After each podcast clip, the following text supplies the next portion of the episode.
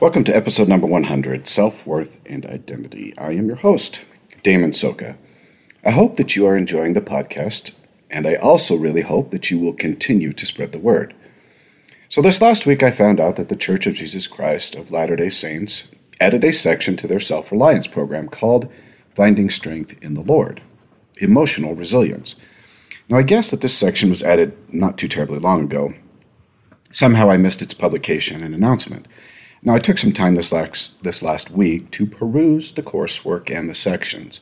For the most part, I found the information interesting and helpful, although having suffered with mental illness most of my life, uh, most of the information I've heard before, there was one section where I realized that the material may not be entirely suited to those who suffer with mental illness, at least in the more moderate to severe forms, that the program might be structured more for individuals suffering mild to, let's call it semi moderate symptoms.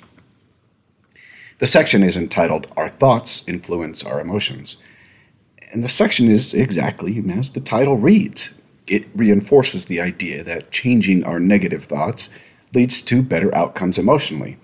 I personally don't have any issue with thoughts directing our emotions, as I know they do. And this can and does lead to better outcomes, even for those who suffer more serious forms of mental illness. However, my concern was that it felt as though the material wanted to reinforce that our thoughts direct our emotions exclusively. Now, that I know is not accurate, meaning that as I have suffered mental illness and my episodes have commandeered my emotional state, simply changing my thoughts rarely, if ever, changed my emotional state. I worry that sometimes outside forces that have not really experienced mental illness do not understand how difficult it is to think outside of the negative train of thoughts brought forth as a result of mental illness, depression, or anxiety. This idea and theory of thoughts controlling and determining our entire set of emotions has been around the church and outside world for really as long as anyone has written about mental health. What I felt was missing in the discussion is the real world experience of mental illness. As much as I have worked to change my thoughts, it rarely, if ever, has changed my emotional state. In fact, for me, it caused some pretty severe problems in my mental state. The rational side of me could work through the environmental conditions and know that I should not feel the way I do. But I continue to feel the depressed desires and emotions no matter what I did rationally in my mind to change the thought patterns. Normally, my mind would fight the feelings of depression and anxiety really till it couldn't fight it any longer, and I would give in. What I'm trying to communicate in all of this is that often during episodes, the chemically driven depressed state of mind, one cannot change the emotional state of the mind simply by redirecting thoughts and also that thoughts do not have complete control of our emotional state. And this is especially true when mental illness takes over. I think it's important for those who suffer that they understand that thoughts do not entirely control all of our emotions when we suffer with mental illness. And simply changing thought patterns is probably not going to cure or even, for the most part, remove the overriding feelings of doubt, despair, and anxiety. It can help, but it can also be a source of serious frustration if you fully believe that you can simply change your thoughts and it will drive away your depression or anxiety. Now, given that rather long backstory, today I would like to work through how we perceive our self worth. What makes you feel who you are? How do you feel about yourself? And even how do you perceive your value? We might find it calling our place where we fit in. Ultimately, throughout life, we are really consistently evaluating the idea of value imposed upon us by our social groupings. Now, when I say social groupings, I mean our immediate family, our friends, our peers, our online social group in various forms, our culture, our church membership in a ward or a stake, really everywhere we interact with another human being. Needless to say, our value can be a complex equation based on the different social groupings and their individual requirements. Including in, included in that valuation are the pressures cast upon us by others to behave, think, and feel in certain ways they deem acceptable. Now, because our various social groups are not likely to always agree on the standards, we must at times choose whose value is most important, or even change our valuation of ourselves based on who we are and our relationship with them. Now, so how do we determine our value once we have a basic understanding of the many unwritten and written rules of our social groups? Now, the answer is interesting and not as straightforward as one might hope. If I asked me to tell you your value, or how do you value yourself, what would you say? Most people are simply confused by the question. If I asked, What is your value to society overall? What is your value to your family? What is your value to your work or school or church? The question is still difficult as our evaluation is not based on any definitive standards, but really fluctuating social norms and family culture. Now, the reality is that based on our environment only, we do not have a good grasp of our value. Now, that is because we often do not fully understand how we are being evaluated, and our systems of feedback are going to be seriously flawed or limited. It's not like we have some form of standards based evaluation where we can definitively determine the value we provide to any one of our social groups. We actually rely on subjective clues and cues to determine if we have value and what that value is. Now, nearly all of this feedback is going to be in various forms of verbal and a lot of nonverbal cues about our place in the social group and how we are perceived. Unfortunately, the information we receive is rarely direct, often misinterpreted, and really lacking substance. We must take a smile, a frown, and I love you, a good job, anger, frustration, and really every moment and word out of someone's mouth and attempt to interpret it as our value to the relationship or group. Now, there exist thousands of combinations, probably millions of combinations of words, facial expressions, body postures that we must interpret to determine this value. The problem with all of this communication and interpretation is that we don't know what we don't know, meaning that we are not very good at interpreting our value from these cues. And we are often looking for meaning, validation, and feedback information from someone else when they are not speaking to us about it, meaning they are more concerned about themselves and their own value than communicating what our value might be. So we use limited information and poor interpretations to interpret our value that is critical to us feeling part of a group, and not just part, but contributing to the group or relationship. Now, because of this, we tend to have significant gaps of information in our evaluations and of course, the brain doesn't like missing gaps, uh, as I have said before, and so it fills in what we don't know. So, what we typically possess as our barometer of self worth is a limited, often misinterpreted set of feedback we get from imperfect human beings who are probably more concerned about their own self evaluation rather than giving you a clear evaluation of your own worth. Meaning, we often do not evaluate ourselves effectively or even truthfully or correctly. Now, I've discussed self valuation or self worth as though we are a computer running a program interpreting signals and assigning a value. However, that's really not the case. I'm sure that our brain runs some type of rational evaluation subconsciously. However, it is critical to understand that self worth comes as a feeling, not a rational determination we feel our worth more than we rationally determine it. This then brings a whole new set of considerations when we talk about self worth. We have to consider our own emotional state when we feel our self worth.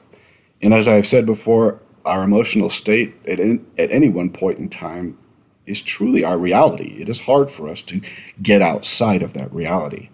We don't separate our feelings of value from our overall feelings and emotional state. This is often why our self worth fluctuates, even daily. So, if you consider that we are interpreting limited information through our current lens of emotions, filling in missing blank banks of information, probably large gaps, and then forming our self worth, one could see how that process might go awry. and give us a truly false narrative about ourselves. Now, before we descend into the problems mental illness interjects in our lives in this evaluation, it's important that we look at self worth through the lens of the gospel. Many, if not all of us, have heard this narrative. You are a son or daughter of heavenly parents who have potential to become like them. God's in embryo. Although I prefer to think of us more as teenagers than embryos, especially considering our behavior in mortality and the significant amount of time we have existed and experience the world around us, both spiritually and temporally. Now, in addition to the potential we possess through our heavenly parents, our self worth is also informed by our obedience to the knowledge and commandments we have received. We tend to lump worthiness and self worth into the same category. And they do inform one another, so for now I'm going to leave it as that. However, to obtain our true value and knowledge of our worth, the rational words are going to have, have little effect, at least really upon our feelings. We need confirmation of the truth that we are God's teenagers.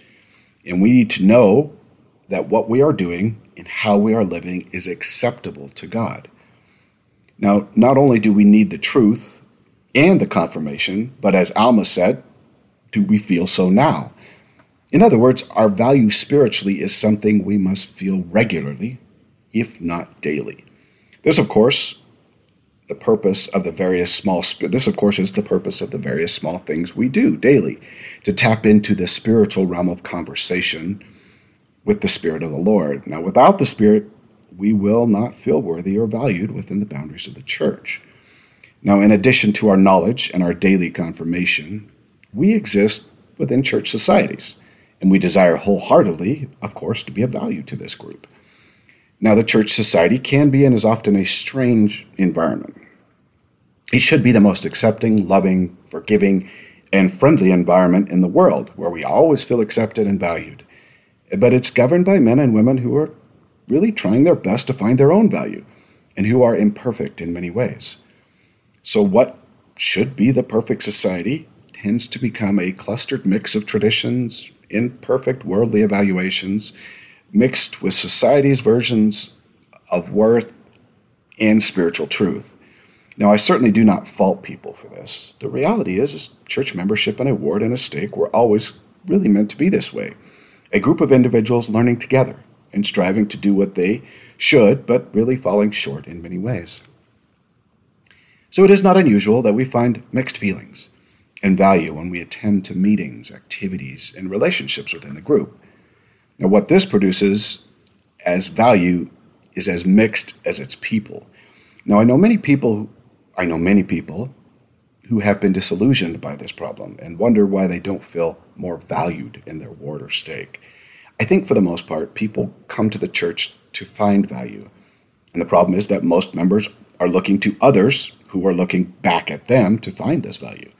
It is difficult for someone who is trying to find their place and value to give that value to others. The reality is, is that you have to possess a reasonable self worth to be able to look outside yourself to be able to give that to others. Most members of the church do not have sufficient understanding of their own value through the Spirit of the Lord to be able to give what they have to others. And so you have a great deal of members all looking for value from each other when they really don't possess enough self worth to go forth and give that feedback to those around them. Also, a quick note before I move on to more mental illness types of things individuals who tend to give negative feedback regularly and attempt to bring others to their level possess a low self esteem and do not feel that they have value to extend to others. And so they will attempt subconsciously to bring others to their level. Now, let's consider adding all of the difficulties I've talked about self worth and that I've already mentioned to that skewed process of mental illness, depression, anxiety, and bipolar. Meaning, let's possess an illness that seriously alters the lens by which we obtain and interpret our value and use that same set of feelings to produce a view of our value to our networks in the world? The answer is obvious, but I'm going to say it anyway. There is likely nothing true about a self worth evaluation during an episode of mental illness. And I mean really nothing. You are going to feel worthless, rejected, seriously undervalued, and with little desire to change it. The problem with self worth and an incorrect evaluation is that we use this self worth all of the time in our lives to determine where we go, what we do, how well we do it, where we desire to get involved, and even to determine our own spiritual natures and how we should worship or whether we should worship our Father and Savior in this life. Self worth is critical to motivation, faith, and progression. We have to know that we are a path acceptable to God before we can really move towards Him. And we have to know that we are on, a, on that path regularly. Also, it is important to note that nearly all value created by our societies and by worldly pursuits is fleeting, and it's going to end. To be greatly valued by the world holds no real value in the Lord's kingdom, and that is simply because the standards by which the world evaluates are false and really without merit. Mental illness then really causes us to be cut off from those feelings we need to confirm our value with the Lord on a daily basis. The Spirit is difficult to hear over all the other voices in our minds, and our depressed and anxious or even mania feelings are the lens by which we are going to determine our value. Anyone who has experienced mental illness in the least understands that emotions brought forth by the illness are not determined by our thoughts or our environment for the most part. The force of negative, consistent, paralyzing feelings is really a chemistry problem where we feel darkness, negativity, and loss of value on a consistent basis without really the ability to dress, address it by ourselves. The same can be true in mania, in that we might feel great value and overconfidence, but that value is also false and does lead to acting in ways contrary to gospel standards. So, the truth of the matter is that during our episodes, we are going to feel worthless, sinful, and most often of little value to anyone, including the Lord, when it comes when it comes to feeling depression and anxiety and there will be little we can do to change our feelings as they are not necessarily thought driven, but more chemistry driven. This doesn't mean that we can't use good thought patterns to avoid a deep dive into the darkened world. What it does mean is that mental illness will always give one a sense of worthlessness and a self worth that needs consistent nourishment from outside sources to even reach a minimum, minimum level. For most of us, this doesn't happen because for someone to be able to nourish us in this way, they themselves must have a good sense of their self worth and value in terms of the spiritual and of the Lord. We unfortunately find so few individuals that possess this type of self worth in any real quantity to help others. So, what do we do then? And how do we feel worthy and of value to the society and the Lord when we have mental illness? The first answer is that relying on the word for value, world for value, is not going to provide any true value. There will be accept there will be accepting people who will provide for value and self-worth, but often they do not possess a true value of themselves, but a worldly one, and they impart value through their own sense of false value. The image of that great and spacious building with no foundation really to me gives a wonderful picture of what I mean. For them, the building, which is their value, feels real and solid but the reality is that they have built their esteem upon things that will eventually crumble and fall. We simply must be careful to avoid worldly valuations, or at a minimum, try to see them for what they are. Two, true self esteem and value come only from the Lord, and most often that value comes from personal revelation. Now, true value and a sense of self worth is a two way communication with the Lord through the Spirit as to our spiritual standing. Uh, this is what we need, what we must seek to find true and lasting value in our lives. During an episode, this communication is going to be difficult, if not impossible, and we are likely to rely upon another for a true understanding of our value. We must be very careful who we choose and whose information we accept as truth. I realize that when we are in the moment of difficulty, in the moment of distress, we will reach for anything that will tell us we have value. And it will be difficult to distinguish between the worldly admiration and value and the spiritual. And so we should really avoid making serious changes based on value found during our episodes. And yes, this is far easier than to say than to do. but understanding that what we feel as value is false rationally can be at least a little helpful to us during those dark moments. Three, we must be careful not to consider the wonderful church members are the wonderful church members our own barometer of value. Most church members are learning and trying to understand spiritually who they are and where they stand with the Lord, and their cues to us as to our value are really only a measure of their own self esteem. So rather than provide us, provide to us what our true value is, most often they are sub- subtly telling us how they feel about their own personal relationship with the Lord. We should be discerning and careful about any message of our value outside of personal revelation. Now, of course, personal revelation can't come from other people, but it must be confirmed by the Lord. Finally, while our minds and bodies are very attuned to what the world and our church society thinks of us, we should do our best to avoid listening too much. My experience is that most of the cues, clues, and even direct information we get from other human beings is faulty, not accurate, or extremely unhelpful due to their own problems with self esteem. I have found that most individuals that surround us do not possess sufficient self esteem to extend true self esteem to others and effective feedback. In fact, I've really found very, very few who do. I think it's important that we are aware of this problem and that we do what we can to avoid taking into our hearts and minds their evaluations, especially when those evaluations are far more worldly than spiritual. I personally have found the Lord to be loving, forgiving, kind, understanding, and pretty much always positive when it comes to our self esteem. This doesn't mean he does not send us the chastising moment, but even in that moment, his words are encouraging. Now, I've also found that my personal evaluation of my value and self esteem is far lower than the Lord's, typically far lower than the Lord's value of me and my potential. When we truly come to understand our true standing and value with the Lord, we will find great comfort and happiness in the Lord's evaluation of our lives. And we will feel truly valuable to the Lord, to those around us, and to our society. And we will not be concerned with what others think of our value, but providing value to others. Now, may you find this wonderful feeling of value in your life, and may you do your part so that the Lord can do His. Until next week.